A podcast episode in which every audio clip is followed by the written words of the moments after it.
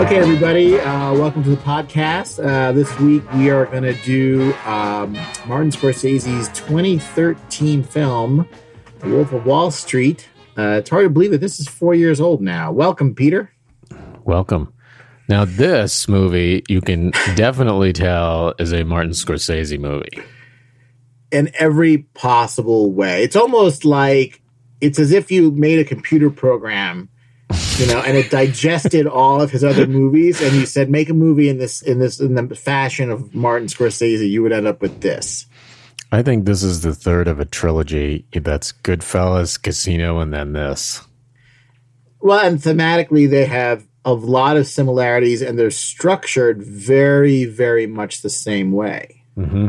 I think there you know? there really is a tremendous amount in common and they and they both sort of serve to educate the viewer about an entire world or subculture. And you kind of see it two ways like the first half is sort of a fun ride and then the second half is a descent. Right. Although very, i think casino like casino probably was the most document documentarian style out of the three. But they all have that definite that that aspect. And they're also about debauchery and about an excess pe- excess and people who live in an outside the normal system and you right. know you get the uh, and, ability and infi- to live vicariously all, and infidelity and drug use and crime right although this movie is makes the other movies look like a romp in the park when it comes to drug use. I mean, this this movie.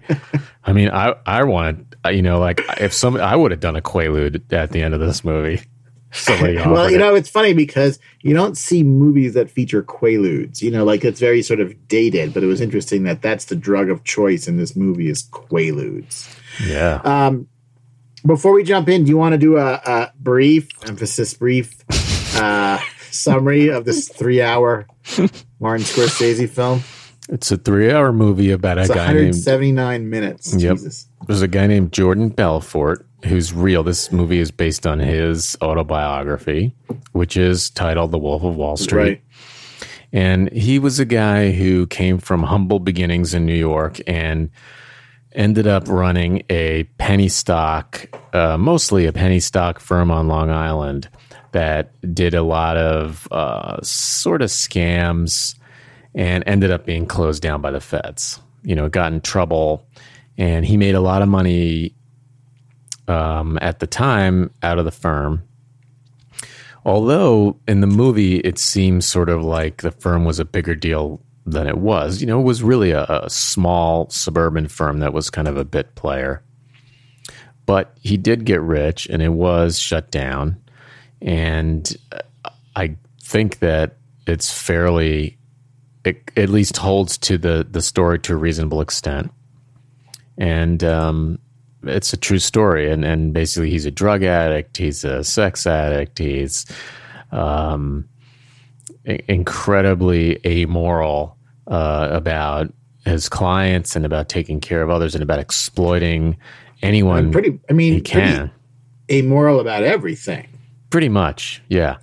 And um, and he, in the end, uh, ends up going to jail, coming out, and sort of becoming like a motivational or sales speaker at the end of the movie. And uh, he's introduced by the actual, by the way, the actual Jordan Belfort. Right. Send me this pen, would you? Right. You know, That's, it reminded me in some ways of Clockwork Orange. In the sense that the main character Jordan Belfort or Alexander Delarge is a vile person. But when you're along for the ride in that first half of the film, both films, it's a lot of fun, even though they're doing terrible things. And you, I mean, like, you're like the scenes of, you know, Jonah Hill and DiCaprio and the, the events at the office, you know, they're hilarious. Mm-hmm. You know, like I, I wasn't in a fraternity, but I remember thinking like I bet being in a fraternity had a lot of similarities to this. I think this is what any any fraternity would wish to be in its wildest dreams, and probably was a bunch of dudes watching Star Trek and smoking pot.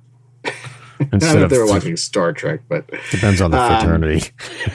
Um, but you know, but again, like in, in Clockwork Orange, you know, and, and Kubrick has explicitly said too that like the beginning of the movie, even though they're robbing and beating people, is supposed to be it's supposed to be a ride that you're along with and then it all kind of comes crashing down. And you could see too like why this movie or goodfellas or casino they all have a similar narrative structure because if the movie was three hours of debauchery that went nowhere it's just pornography. Hmm it doesn't go that far though I mean, the thing about him, and, and I guess also about Alex and Clockwork Orange, is that you don't really identify with them. I, think I don't he, know. You're, I think Henry of, Hill. I don't know. More. I mean, Alex. I mean, we're not here to talk about Clockwork Orange, but I mean, Alex is sort of talking to you in this conspiratorial way. We're in this together, you know. And again, you know, they they're both narrated movies. I mean, I DiCaprio guess, narrates a lot of this. Yeah, and he speaks. There's a lot of a direct address, you know, right to the to the viewer. But I think, which is also very Scorsese. Mm-hmm. You know, Although, like sort of you know, like Henry Hill, you know, freezing on Henry Hill as he slams the trunk of his car. All my life, I wanted to be a gangster. You know, right? It's straight straight from that. It's maybe you but, know maybe I misspoke. You identify, you just don't like them. You know, you they're not. Do you mean Wolf of Wall Street or, any, or Alex and his droogs? Either one, really. I mean, I don't you, know. You identify. That's you why identify. That's why it's fun. It's because you're living vicariously through them. Right. You wanna. You want to. You know have lots of money and strippers running around your office making a hundred thousand dollars a day on mm-hmm. trades. Like you want that crazy wild ride. Right, and have crazy friends and everybody, and there, there's the camaraderie. Yes, you right. definitely identify insane, with them. The insane Jonah Hill laughter, you know, like when they're on the plane flying to Switzerland. right, God, see, but just your laugh, like your very laugh, shows you like it's hilarious. It like is. you want to be with these guys. It's brutal and hilarious. That trip to Switzerland. Yep. And you know what? You don't have to like him to identify exactly. with him. And you know what? If you liked him, it wouldn't be as much fun because the, the the reason it's so delightful to live vicariously through it is because it's absolutely repellent and outside of the normal bounds of of life, outside of what's right. acceptable and, and, and to any normal person. Not just a little bit outside, very outside. Right. I mean, the guy in what is in one of the early scenes, he's blowing cocaine into a, a hooker's ass or maybe I don't know if it was I don't know which hole, but he's some you know he's back. You know, I mean that's like one of the first scenes of the movie. You yeah, and, and and again, it, it's it's meant to sort of show like what he's capable of in terms of his degree of excess. Right. You and know, I'm telling you, like, it's very hard not to laugh and really have a good time with that part of the movie. I mean, they show you that scene, you know, with the coke and the hooker right away. I mean, I've only done that two or three times in my life, and it, it, they get right to it. I mean, it's like scene two, you know. I mean, that was pretty. That was pretty amazing. Um, and you know, Boiler Room, um, is also essentially based on Jordan Belfort's story. Right. I mean, like if you read about Boiler Room, the Ben Affleck, Vin Diesel, um, uh, Giovanni Ribisi film. Yep. Uh, I mean, they explicitly say that this is based on Jordan Belfort, although it's it's it's done in an essentially or largely humorless way. Right. You know, and it's it's done in a serious way that takes much more pains to convey the agony of the investor who gets ripped off. Right. Whereas this this does that just a little bit, but you're even, you know, you're even laughing you're even laughing at the investor. And for example, like the scene when they're still in the crummy offices on Long Island, and uh, and and Jordan sort of convinces that guy to buy the worthless stock. I think it's called Aerotyne or something. Mm-hmm. Um, it's like a little shack, you know, somewhere. Yeah, that's a great. company- That's a great shot. While Right, he's but, you know, describing he's, it, he's he's giving the finger to the to the phone, and the office is laughing. So, like, you know, you're, you know, you're having fun with these guys. Yeah. Well, it's it's right. It's amazing to see him operate. You're sort of in awe of his skill to convince somebody to throw a bunch of their money into this thing, and then they're telling you the whole time that this is like you know a garbage man. You know, he says I'm selling garbage to garbage men. but they're like, you know, they're a degenerate gambler, and then you know his first educational scene is is that great scene with Matthew McConaughey, who is like that is like one of the greatest cameos in any movie. like Matthew McConaughey's cameo as the uh, sort the of chest thumping. right the the the drunk, uh, drug addicted, tanned, um, you know, Right. broker at, at Rothschild. suit. right and who is who basically has a philosophy about everything right? So that guy he sort of teaches him the the philosophy and you can see um you can see jordan belfort really like just absolutely enraptured and just soaking it in you know? And uh, it's like that form this formative scene for him kind of right? This because it's right it's his first day on wall street literally. And um, you know matthew says you know and, and, it, and it's addicted. supposed to be well you and also the implication too is that he is he is corrupted at the first possible moment Absolutely. He loves the, the the excitement and the the fraternity of the trading floor. And he loves Matthew McConaughey's character, who he hears made a million dollars a year. Uh, you know, he gives a hundred bucks to the waiter to bring him martinis. And right um, and tell, keep coming just keep yeah. every nine minutes whatever, seven and a coming. half minutes. oh man, that was a great cameo. He was, I mean, McConaughey was great in that. and uh, that it's funny because i remember the first time i saw it i thought he was going to be in the movie much more Sure. but he's not I you know, know. he basically disappears after that That's it. He's in like one five minute scene in the movie, and it's key. And he does so much with that. Really, that just tiny cameo. I mean, he does he does an incredible amount of. Uh, he makes an incredibly memorable character that in that that one little scene. And you know, some of the other players who have small parts are also very memorable. And for example, I thought that Rob Reiner, He's Uh, as Jordan's father. Yeah, right? And Yeah. the way he's, you know, he's sort of not really putting the brakes on stuff too much, but he's sort of like the way that they, they use him as a way to explain things, you know, like he can ask a question. And who I thought was very good, uh, I think I may be not saying this right, but, but Cristin uh, Milioti, who plays his first wife. yeah, who he basically dumps for um, Harley Quinn, essentially. yeah. uh, They're they're. I think really all of the all the actors are are excellent, even the the small parts. You're right, and Rob Well, and- Reiner's terrific. Right, and Scorsese can pick anyone on Earth. Exactly. Right, he, he can, you know, he I can, maybe maybe Woody Allen and Spielberg are in the same league. Like they can pretty much ask anyone to do any film, and they will find a way to do it. I, I heard that uh, Jonah Hill, when he was interviewed, said he made scale for the movie just to be in this, Just to in- work with Scorsese. Yeah, exactly. And I uh, love, by the way, I love Jonah Hill's uh, teeth. fantastic. I know it was ingenious. But know, Jonah it's- Hill is this is his best role. I mean, he does it. It's his greatest uh, greatest role. I mean, he's And when we, were, when we were talking about the movie the other day, you know, I kind of felt like, even though it's DiCaprio's movie, Jonah Hill steals a lot of his scenes from it. And I kind of felt like the two of them playing off each other is really my favorite thing in the whole movie. You Yeah. know, like the scenes are that where they where they meet or them on the plane or like, you know, doing crack in the back of the diner. I mean, Yeah. they're hilarious together. Uh, they Did are- you see War Dogs? no. So that's Jonah Hill is in that uh, that one as well, and he plays kind of a variation on this character that he does here as an arms dealer, but very, very sort of similar portrayal.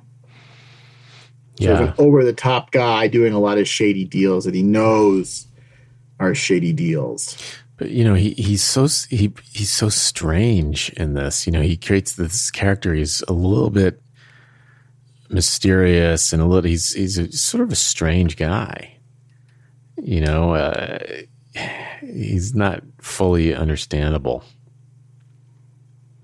Do you mean Jo- the Jonah Hill, yeah, character? Donnie Azoff, yeah, Right. He's playing.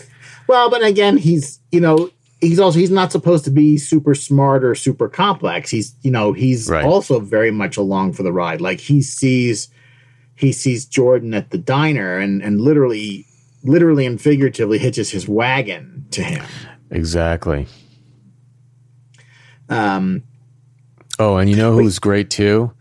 Um, was Kyle Chandler as the FBI agent. That's also a small role, and he he does a he does a good job with a small Yeah. role too. although I will tell you, I think Kyle Chandler needs to be a little bit careful. He's kind of playing the same part in all the movies. He looks like, an FBI agent. Yeah, but I mean, like if you look compare, for example, the character he played in this to the character he played in Zero Dark Thirty, it's basically the same character, and it's not even that different than the character he played in Super Eight. Hmm, I didn't You see know, Super like- 8. Yeah, He's he, you know, he's the sort of like the straight laced guy, you know, this sort of like like called down to central casting for sort of like a a good looking blue collar guy who got a good job kind of thing, and he rides You the know? subway with sweaty balls. right? Which, by the way, the scene at the end of the movie when Jordan's going to jail and they show him in the subway, you kind of you see him kind of thinking about that. Right. Well, and again, and that's that's a good nod on Scorsese's part. Right. Very few filmmakers would would put that scene in. They would think like if I'm to cut a movie, that's the kind of scene I'm to cut. But not him. He keeps that in there because that one little 10 20 second scene cuz you know, he puts a lot into his movies. You know, and of like Tarantino does that too, right? He packs things in. You know, so there are a lot of scenes, there are a lot of little fancy you know uh, cinema, cinematographic elements and he's able to do that. He's able to to use slow motion and freeze frame and tracking really big tracking shots and and um you know strange lighting sometimes. And he's able to do those things and not have them seem gimmicky. Like they they take you in and take you along for the ride. And he's so sk- skilled. I mean granted he if not pioneered, at least popularized a lot of those techniques, right? Right. But And and, and, and the audience, I think, A, they expect it, and B, you know, he's probably one of the few people in Hollywood who has absolute rights to Final Cut. Right. Right. So, you know, like you could imagine if you're Joe Schlabotnik and this is your third movie, the studio is not going to say you get a run time of three hours. Like they're just not going to do that. Right. But you know, because you know, three hours is that many more show, that many fewer shows per day that they're going to be able to put into the theater. You know, and people are going to be turned off when they see a runtime of three hours, but they know that they can get away with it with Scorsese because the audience is going to be there for it, and they'll be patient with him because they we've sat through. You know, Goodfellas is like two and a half hours. Casino's like two and a half hours. Um, the Aviator we did last week. How long is Raging Bull? Raging Bull is long also. Yep. So you know, I mean, that's part of his part of his reputation, part of his calling card. These longer, you know, drawn out biographical films that that you know play out over many many years on screen. Right. And packed with packed with interesting visuals, and I think that's the other way he kind of gets away with it. In some ways, I think the one of the big winners of this movie is Margot Robbie, um, who really hadn't done a ton Yeah, I don't remember what else this- I've seen her in. she had been in some TV shows and she was on that failed uh, Pan Am TV show with um, uh, Christina Ricci that uh, it got a lot of play and a lot of press and didn't I don't even think it lasted a year. Uh, but she was on that. And really, before that, she'd done a little bit of TV. And then this was her sort of breakthrough role as the blonde bombshell. And, you know, now she's, you know, she's in everything now. You Boy, know, like I said. I called her, I called her Harley Quinn earlier, but I mean, uh, you know, like the role she had in Suicide Squad. I mean, she was the one that they featured in all of the ads, and she's, you know, now she's gone from small parts in TV shows to to big roles in big movies, and I think mostly because of Wolf of Wall Street. And It sort of reminds me of because everything has to be related to Star Trek. Um, it sort of reminds me of Jeri Ryan as Seven of Nine, right? What Right. had she done before Seven of Nine? She'd done some some TV shows, a little bit of stuff for the Sci-Fi Channel, and then she, you know, she just she just hypnotized you, and all eyes were on her in every episode of Voyager once she appeared. Yeah, and boy, let me tell you, Margot Robbie. One, one. I mean, you can't really knock that she does a great uh, Brooklyn accent. She, yeah, she's and she's good and she's funny. You thought I was going to say something else, didn't you? I, you know, I was kind of wondering where you were going, so I stopped talking. I think I'll let him get it out. um, uh, She really does, though. She- seriously, she's got. Doesn't she have a cameo in The Big Short? Is she one of the like the people that they just sort of like wheel in off from the side Yeah, off stage to lecture. explain some financial concept? I think yes. I think that was also. I never brilliant, by the saw um, Suicide Squad. Did you see Suicide Squad? I didn't, but you know, I just looked it up while while we were talking, and I want to go see it. Yeah, I've never seen it. Um, it kind of didn't get great reviews, but they, everybody says she's the best thing in it, and everybody thought that um, the Joker was going to be the the big scene steal, and it really it really turned out to be her. Um, the, but but when you get so flip it over and you get to the second half, the second half of the movie is not so much fun, right? And again, I think that's that's also by design. Hmm but you know like his descent is long and slow and painful and you could argue maybe that they could have trimmed a little fat from the second half of this movie Yeah, they probably, if they were going to trim somewhere, they could have done that because it's really bumpy, like his way down, and it it plays out over a very long time. Like he's well and they in, have to he's and they have to they have to rope in a lot of other characters Yep. you know then they have to sort of bring it back to some of the earlier scenes um, with um, how do you say it jean de dujardin Yeah, Um, let's- uh, Jean-Jacques Saurel is the character, right? Right, yeah, the, right. the Swiss banker. right that's exactly you know they've got to rope it all Yeah, they've got to sort of bring it back to all those people again so that you know you you don't just meet them once you meet them on the way up and you meet them on the way down which is again very much like clockwork orange you know and that he revisits all the gang members he revisits the writer you know who he paralyzed like and then again it, it gives the movie a feeling of sort of fullness and closure to the viewer by having him sort of encounter everybody twice hmm um, in in Boiler Room, Boiler Room ends with the raid, I believe, right? Boiler Room ends with the raid on the firm I think so. because Giovanni Ribisi, right? He has that conversation in the hallway. I think it's with it's with Ben Affleck or Vin Diesel. I don't remember where he basically says like the feds are coming now. hmm and that ends on a much more sort of serious dour note whereas this this ends with sort of a note that you know jordan is who he is and he, the way he could you know motivate the the brokers in the in his office is the same way that he can motivate people now and you know he this is a guy who's going to find a way to make money no matter what Right, and he has a certain he has certain talents that got him where he was, and he's still using them. You know, like the guy Yeah. has he has a certain talent and skill, and you know that's the thing. You know, he's he's he's not a dummy. The guy, he's not. He's No, coarse, he's but not he's a- not a dummy. No, he's not a dummy at all. I mean, he's supposed to be incredibly bright, you know, from the way that he's basically been able to do this from nothing to a level of incredible success. right? And he sort of he really figures out the system, and he really he's he did everything right. He was a good crook, you know. he was a really good crook. Yeah, he really figured it out. Like he really he gave he gave people what they want. You know, it's like when they they did that hack job interview in in uh, Forbes magazine when the the writer uh-huh. comes uh, hatchet job i meant. Like the writer from forbes comes he's very excited he shows them around and then forbes does a hatchet job piece on him where they that's where he gets the wolf of wall street uh, moniker. Right the moniker.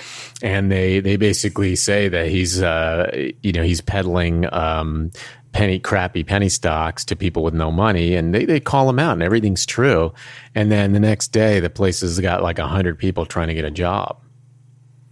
You know um, it's complete. You know, it, it absolutely makes him. It, you know, it makes he's it makes him more desirable, even though he the the article reveals him as dishonest. I mean, the place is just well because right because people see the goal and they're not so concerned with how they got there. They're seeing, hey, here's a guy who's making money, and we could do it with him. Right, but I mean, that's that when he that says something. You know, it, it's part of why the movie is harsh and cynical and it's why the movie is really funny but mean. You know it's, it's yeah and that's a, and that's a good way to put it. It's not mean spirited but it, it's funny and mean at the same time. Yeah. and again you know you're on the side of the jokesters you know what i'm saying? Mm-hmm. you're not on the side of the people being ripped off or robbed of their retirement money. And again and, and that's kind of more of what Boiler Room does, right? Or to a lesser extent or a more sort of schlocky, schmaltzy extent, right? Um, Oliver Stone's Wall Street, right? Yeah. The way that they, the way that they sort of portray the workers at you know Blue Star Airlines. That's a great comparison because to me, like that movie is awful compared to this movie because that movie moralizes. You know, it shows you Gordon Gekko as this philosophizing, you know, um, exponent of greed, and he has, you know, he it's he's got this abstract justification why greed is good, and all, and he's supposed to be and, evil and for Bud that reason. Fox's journey is done in a much more sort of heavy-handed and pat way. It's terrible right? because you watch this movie and you see greed, and then you find yourself you know, enjoying it by living vicariously. And then you think to yourself, I'm a creep too. And that's how this stuff happens. right? I'm a creep for enjoying this. You know, like right. I'm like they're throwing dwarves through these guys. Right, they're throwing dwarves onto a, a Velcro, you know, dartboard, target, whatever. Right, and and they're they're he's blowing coke into a hooker's ass, and uh, you know, sh- boy, that looks like fun.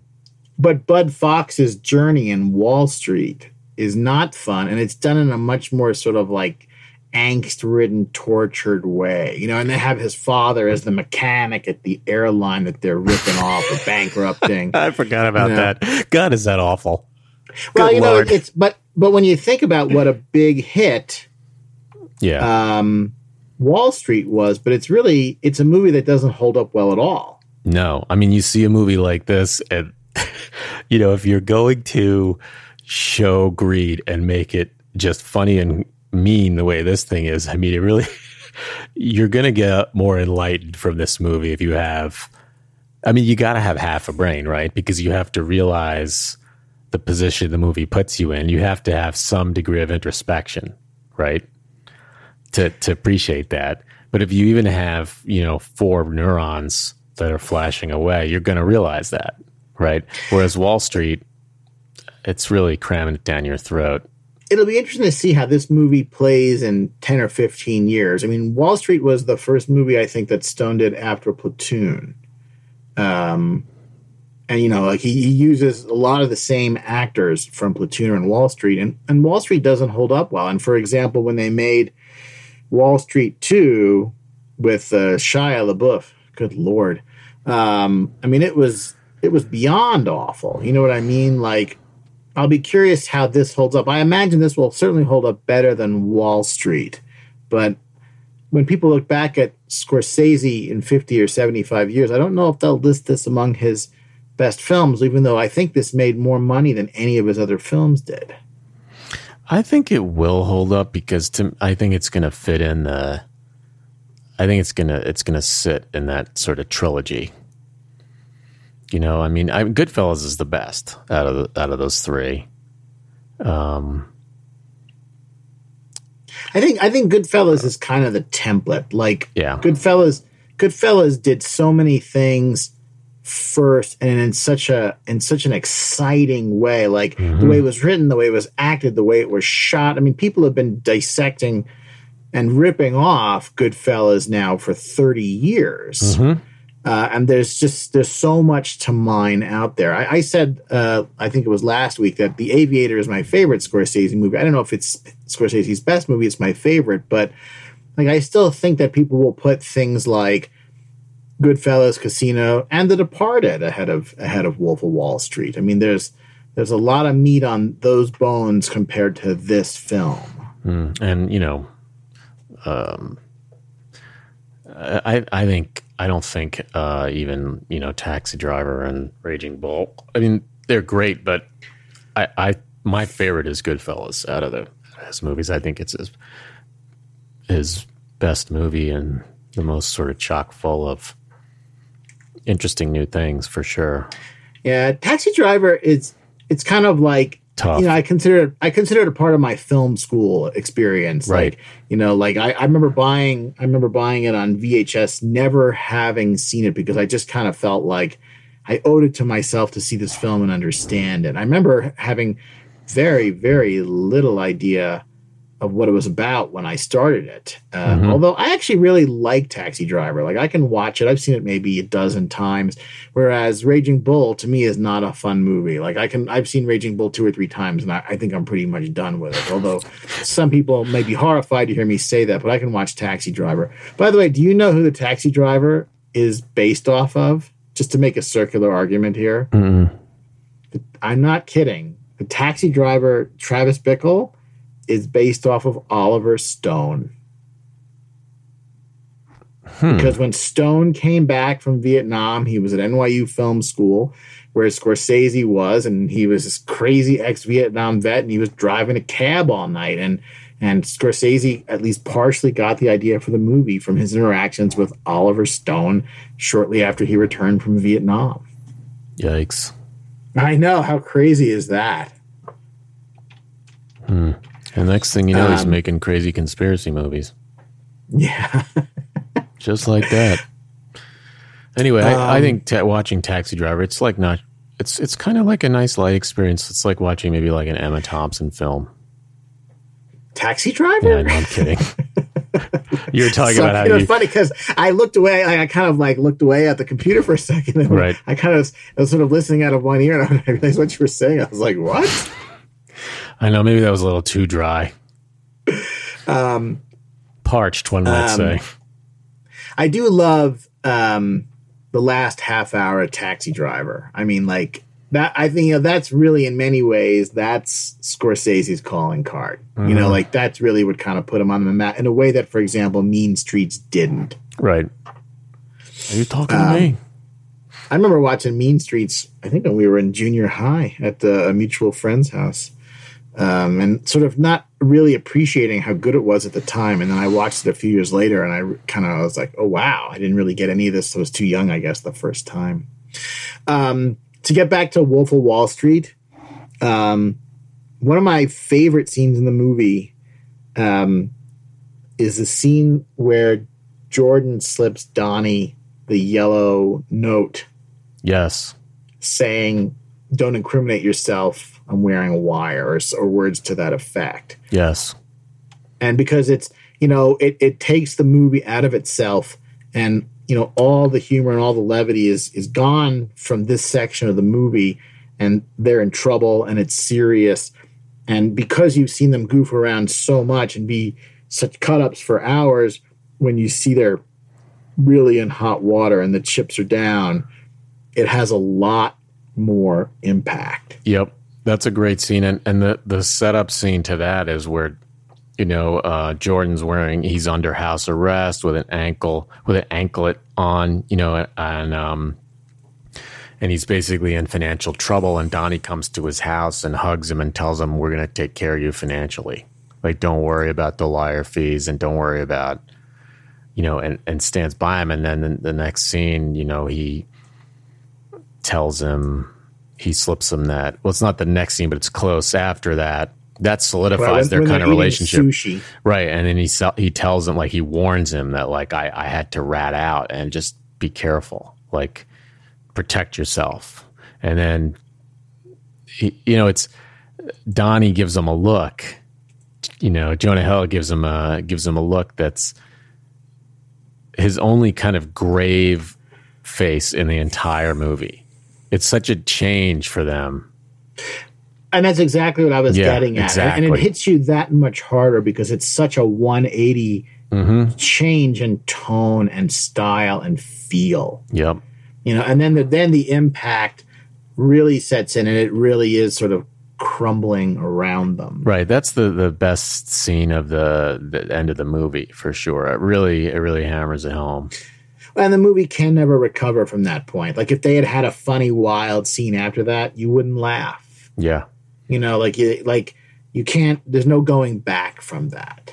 Yeah, and I, I think actually that's pretty close to the end of the movie. I think he he wraps it up sh- fairly shortly thereafter because then he, they come and arrest him for uh, violating the terms of his uh, uh, terms of his agreement, and because they find out that he um, that he slipped them a, a, note, and then he then he goes to jail, and he comes out. Right, I think that's that his wife divorces him. I think that's the that's it. That's all that happens. There's maybe five or ten minutes in the movie left at that right. point. But again, because the story is over there, you know, yeah. and then and then it segues quickly to the Coda scene where he's a motivational speaker, you know, showing right. he's still he hasn't lost all of his mojo despite all that he's been through. And they give him the sort of tacky ponytail at the end. Oh, I didn't even notice that. That's funny. And I'm pretty sure he's got the tacky ponytail at the end. Uh, I remember seeing an ad for Jordan Belfort like on the subway, like he was touring around after right after the movie was out. You know, his his sure. star was on the on the rise, and so he went around and did a tour, you know, another speaking tour, and probably made a bunch of money back. You know, I've never gone to a motivational speaker, but they have them out here sometimes, and you know, let me tell you, they draw big crowds, hmm. and people, and it's not cheap to go to those things. Who's the guy with the gigantic hands? Tony something. Tony Robbins, yeah. Tony Robbins. I saw the documentary about him on Netflix. I forget what it's called, but I mean, it's very expensive. And the thing they were showing there was like these two or three day motivational experiences that, I mean, that's man, there's a lot of money in motivational speakers if you can get up and energize a crowd of people.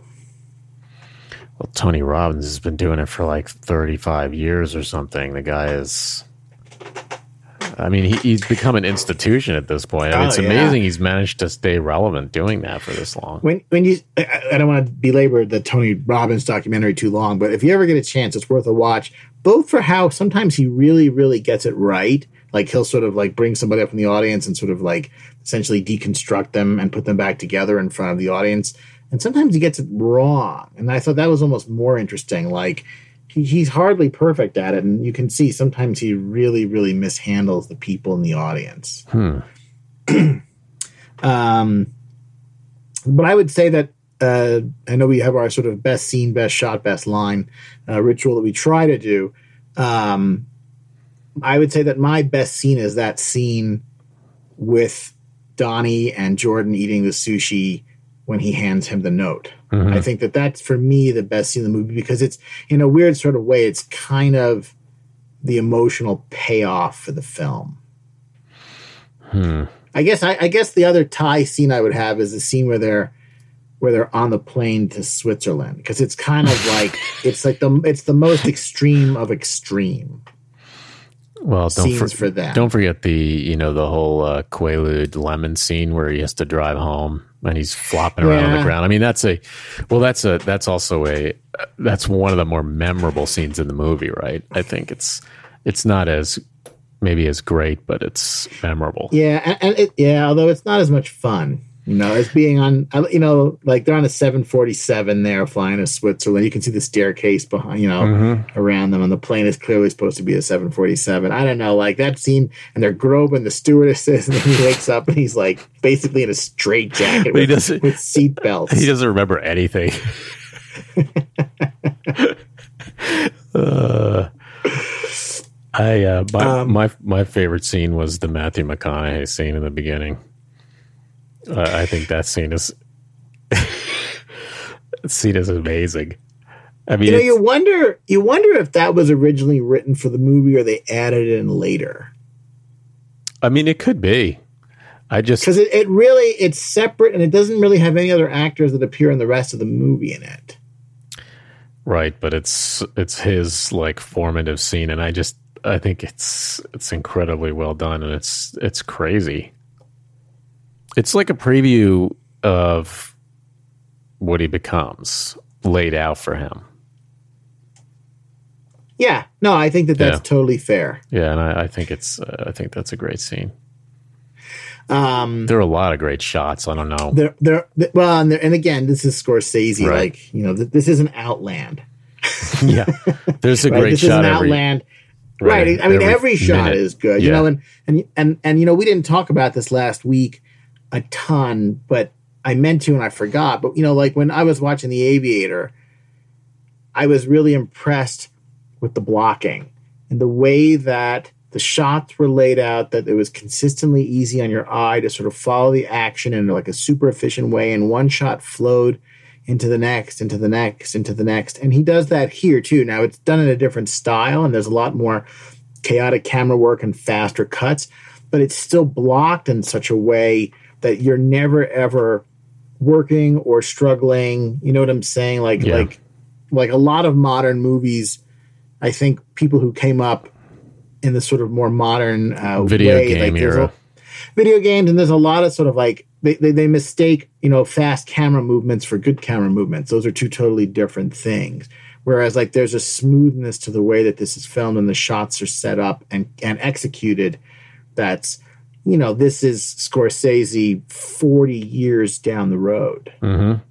you know i mean he knows what he's doing and he and he's and he's able to make a better movie with less effort Mhm. you know that like he can do better with more efficiently and with less work than a, a younger inexperienced director could do with a lot more time Yeah, you. I I have a my my best line. It's not even that great. I just it's just it's it's really funny. Is the line where at, towards the end of the movie where they're meeting where uh, Jordan's on the downslope and they're and um, Jonah Hill comes to visit him and he says to him, uh, "I'm never going to eat at Benihana again, even if even if it's somebody's birthday." because he gets think my- busted. he gets busted because because uh, the guy the guy who started Benihana like got in tr- you know got in trouble and ended up Right. getting them all arrested uh, by you know a circuitous path. there's a lot of good lines you, you could uh I mean, you could pick a hundred lines, but one of my favorite exchanges is when Donnie says to him, "I think you have a drug problem." like, I think you have a drug problem, bro. On the plane, and then his next line is, "Where are the ludes?" I think that's when Jordan's like strapped into his yeah, seat. yeah, he's strapped scene. in. He's like, "Where are the ludes?" And then Donnie says, "Oh, don't worry about it. They're up my ass." And best shot, um, boy, there's a lot of good shots there. But you know, it's funny because when you pitched this last week, the shot that first came to mind, I don't know if it's the best shot, but it's the one that came to mind, was when they're getting pulled off the sinking yacht in the storm. Hmm. I don't know if that's the best shot, but it's the one that kind of like sticks out in my mind. You know, like as you see that enormous boat capsizing. Right. I mean, there's a lot. I, I some of the tracking shots are are great. You know, some of the you know that's the classic. The shots he does a lot of great shots on the trading floor of of Stratton Oakmont. Right. You know where he really gets the feeling of that place. Uh, you really they, by the way, participate. why'd they shave that woman's head again? You know, I, I looked away from the TV for a minute and I came back and they were shaving this woman's head. Why You know- did they shave her head? Was it for money? I They dare? give her yes. She gets she takes ten thousand dollars to have her head shaved, and that's another great scene because it's very uncomfortable to watch. And right after Well- that, the strippers come in because she looks terrible at the end, and she's clearly right, just sort of choppy. she's thinking, but she's thinking about the money, and uh, that was a really. And then the hookers run in after that, and just right, the topless hookers. yeah, that that was uh, that was also a great scene, and also But you know, it's funny. Like when a dude shaves his head, it's not the end of the world. But if you watch some YouTube videos of women getting their head shaved, Mhm. They are beside themselves. There's a video on YouTube where some girl loses a bet. She looks like she's about 20. And and the fee for the whatever the, the the pay to piper for losing the bet is they have to shave her head. And then the whole time you're watching, you're like, they're not gonna do it, they're not gonna do it. And then they really shave her head. And she is just she's just in shock, this girl.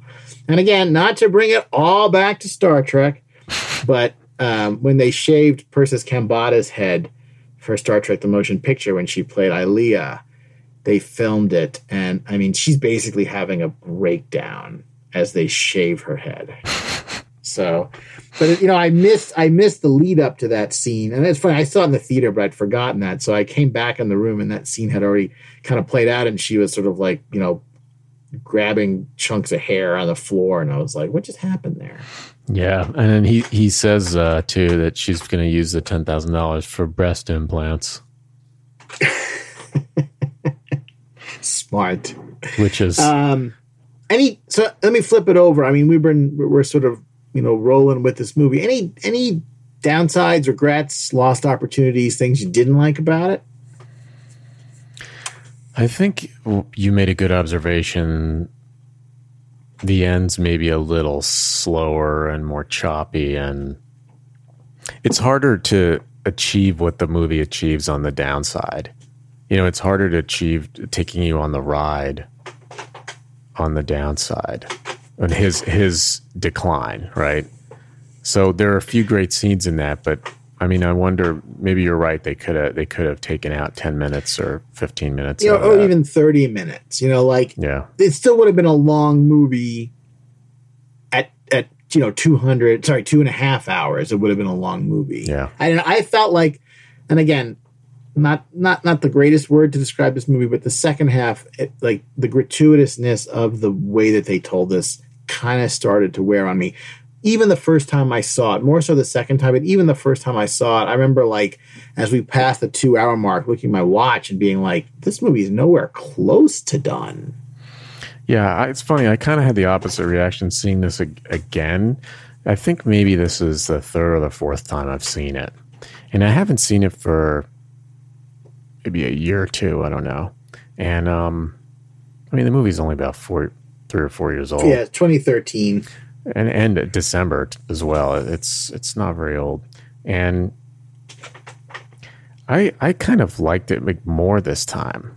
Seeing it this time, mm-hmm. I kind of liked it more. I think I felt like I could sort of see it from a little bit further away, maybe.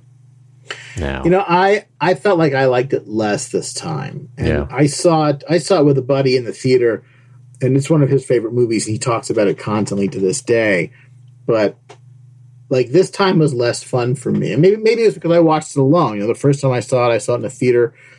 People were laughing their heads off, including myself. But you know, this time I just was sort of you know watching it on my my DVD player in my basement, and I don't know, like I was a little more distance. And I will not lie to you, in preparation for this, I watched Boiler Room. Hmm. And Boiler Room kind of, I, I, I wouldn't watch Wall Street again, but I watched Boiler Room in preparation for this because I knew that they were, that they were based off some of the same source material, the same concepts. And, you know, like watching this after Boiler Room is a, a different kind of experience. hmm Boiler Room's not a bad movie. Who directed Boiler Room, by the way? I don't know. I don't know the answer to that.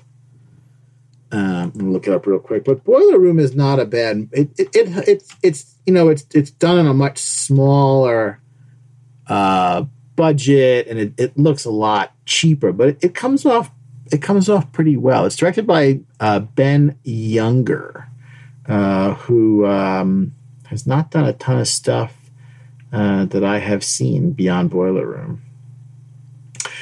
Um, Any last thoughts? Anything else you want to cover on this one?